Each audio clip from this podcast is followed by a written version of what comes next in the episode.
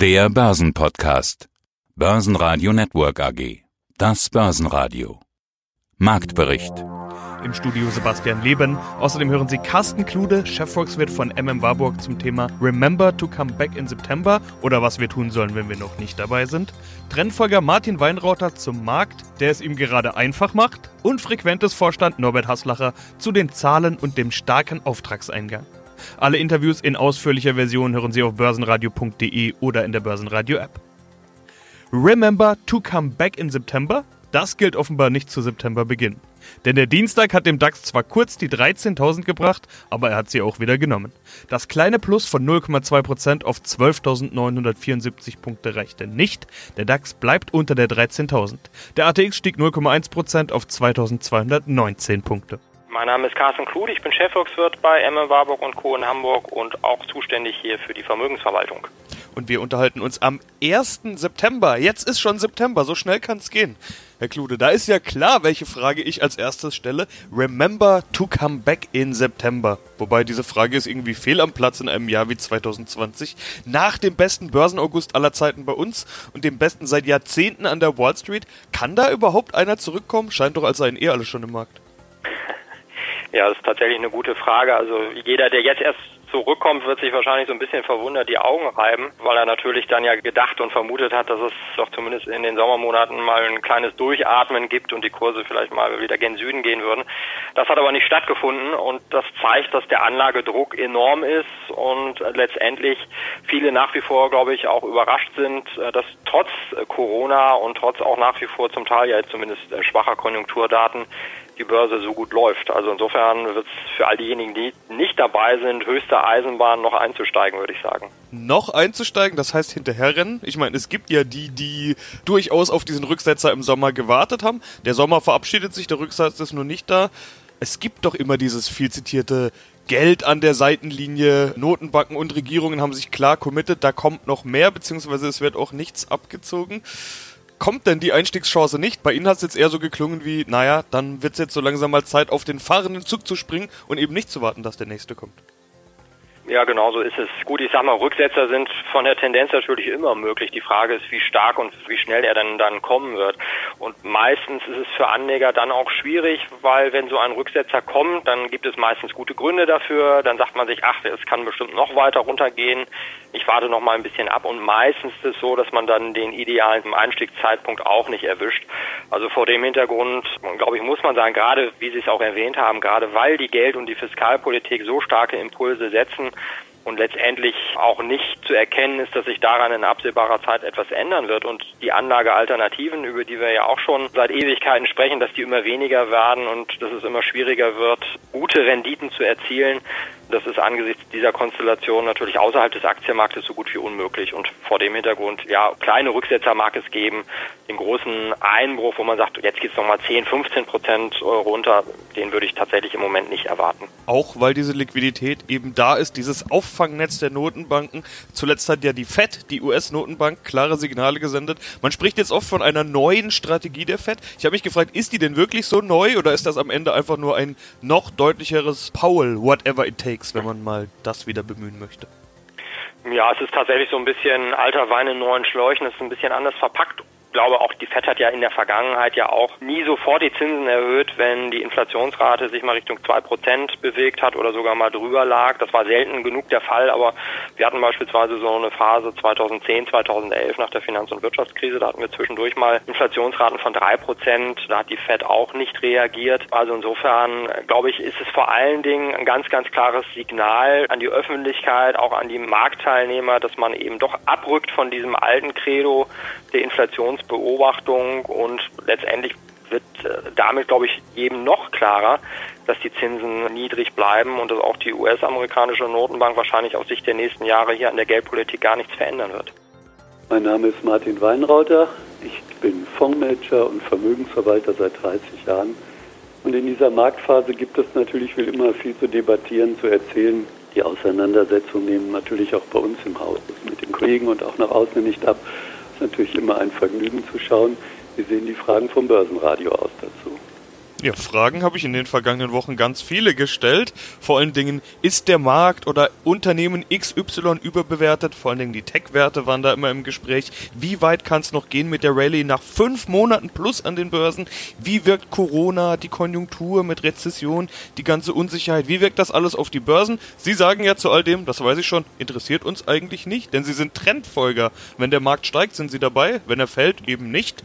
Das bedeutet, nicht nur der beste August seit Jahrzehnten, sondern vermutlich auch die letzten Monate davor waren für Sie gute Monate. Ja gut, das ist immer die Frage, wie gehe ich mit dem Markt um und wie begegne ich dem Markt? Was mache ich aus dieser Vielzahl von Informationen, aus Daten?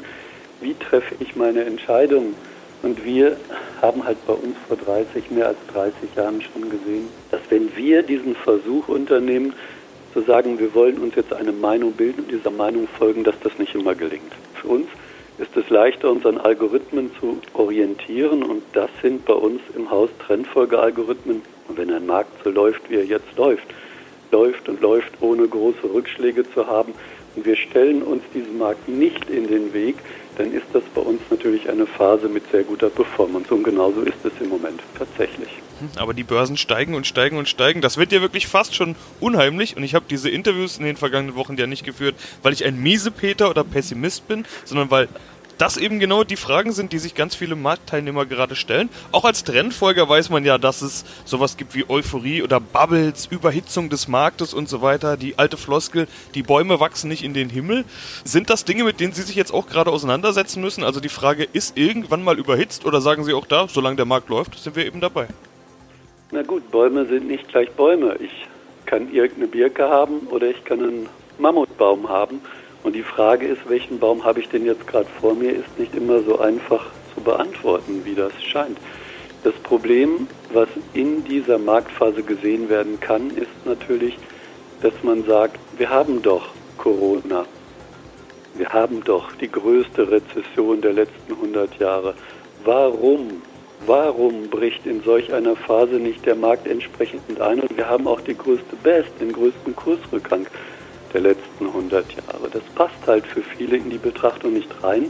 Und wir sagen, muss es auch nicht unbedingt, denn es gibt am Ende nur einen Fakt.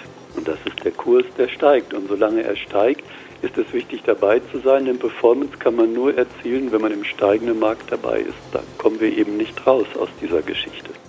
Stärkster Gewinner im DAX war Delivery Hero, die seit dem DAX-Einzug aber auch einige Minustage hingelegt haben. Weitere Gewinner waren wie schon zu Wochenbeginn Heidelberg Zement, außerdem Vonovia, die weiterhin als heißer Eurostox-Kandidat gehandelt werden. DAX-Verlierer des Tages war die Deutsche Börse, BASF und Schlusslicht war Continental. Hier wurde gemeldet, den Sparkurs erneut zu verschärfen. Von 2023 an sollen jährlich mehr als eine Milliarde Euro eingespart werden. Bisher war von 500 Millionen Euro jährlichen Einsparungen die Rede. Ja, vielen Dank für die Einladung zum Gespräch. Mein Name ist Norbert Haslacher. Ich bin Vorstandsvorsitzender der börsennotierten Frequentis AG. Und wir hatten uns ja im April zuletzt unterhalten. Sie sind Marktführer bei sicherer Kommunikation, vor allen Dingen an Flughäfen, aber auch Bahn und Polizei. Der Flugverkehr, der war ja bekanntermaßen lahmgelegt während dieses Lockdowns, während dieser Corona-Krise. Sie hatten aber schon im letzten Interview gesagt, dass trotzdem weiter jeden Tag Aufträge reinkommen. Ich habe mir ihre Umsätze angeschaut fürs Halbjahr, das ist natürlich dann besonders spannend und die sind stabil geblieben, 132,3 Millionen Euro. Wie geht das? Woher kommen die Aufträge? Man muss vielleicht als Ergänzung noch dazu sagen, nicht die Airlines sind ihre Kunden, sondern die Flugsicherung. Aber der Flugverkehr, der war ja am Ende des Tages überall dicht, also auch die Flugsicherung hat da eigentlich nichts mehr zu tun.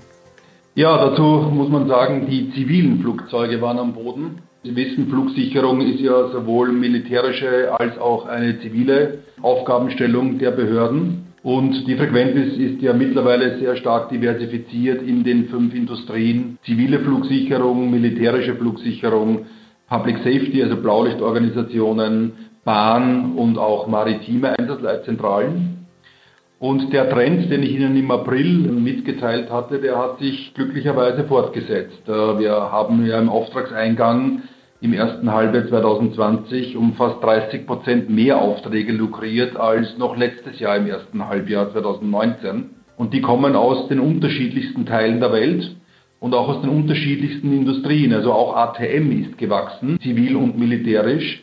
Das liegt sicherlich unter anderem daran, dass die Sales Cycles, also die Vertriebszyklen von der Identifikation einer Opportunity bis zum Abschluss der Opportunity ungefähr zwei, zweieinhalb Jahre dauert. Das heißt, das, was da jetzt vergeben wird, wurde schon lange vorher geplant und auch ausgeschrieben. Und viele Flugsicherungen nutzen jetzt auch die Zeit, weil sie viele freie Ressourcen haben, die diese Projekte dann auch umsetzen können. Und äh, das hilft uns natürlich sowohl im Auftragseingang als auch entsprechend in der Betriebsleistung. Okay, aber wenn Sie jetzt sagen, das, was jetzt abgeschlossen wurde oder installiert wurde, das kommt noch aus Vor-Corona-Zeiten, dann kann man ja durchaus die Frage stellen, ob es dann eine Art Investitionszurückhaltung gibt, jetzt in der Krise. Aber, wie schon gesagt, gibt es das ja offenbar nicht. Und wenn man Ihren Auftragseingang anschaut, sieht man 30% plus 171,8 Millionen Euro. Keine Zurückhaltung oder wie ist das zu interpretieren? Mit Sicherheit. Ich glaube, dass viele Flugsicherungen auch gelernt haben aus 9-11 2001, wo die Investitionen ja wirklich fast auf Null runtergefahren wurden. Das haben die danach fast nicht mehr aufholen können, weil es gibt natürlich Obsoleszenzen, die Auslöser sind für Ausschreibungen, wo Technologie einfach erneuert werden muss. Es gibt regulatorische Vorschriften, wenn man jetzt die Projekte alle stoppt oder gar nicht erst ausschreibt, bis diese Maschinerie wieder in Gang kommt, dauert das meistens ein, zwei Jahre. Insofern glaube ich schon, dass viele Flugsicherungen gelernt haben aus 2001 und die Zeit jetzt nutzen, um ihre Ressourcen für solche Projekte gut einsetzen und vielleicht sogar beschleunigen können. Und man darf ja auch nie vergessen, wie Sie es schon erwähnt haben, unsere Kunden sind ja Behörden, die sicherheitskritische Aufgaben zu erfüllen haben. Das heißt, die sind Teil der lokalen kritischen Infrastruktur. Und das kann man ja nicht wegrationalisieren. Nur weil jetzt äh, weniger Flieger in der Luft sind, heißt das ja nicht, dass ich die Infrastruktur abbauen kann oder die Arbeitsplätze abbauen kann. Ganz im Gegenteil, ich muss die Aktualität der Arbeitsplätze und der Infrastruktur gewährleisten, egal ob da ein Flugzeug in der Luft ist oder 10.000. Basen Radio Network AG Marktbericht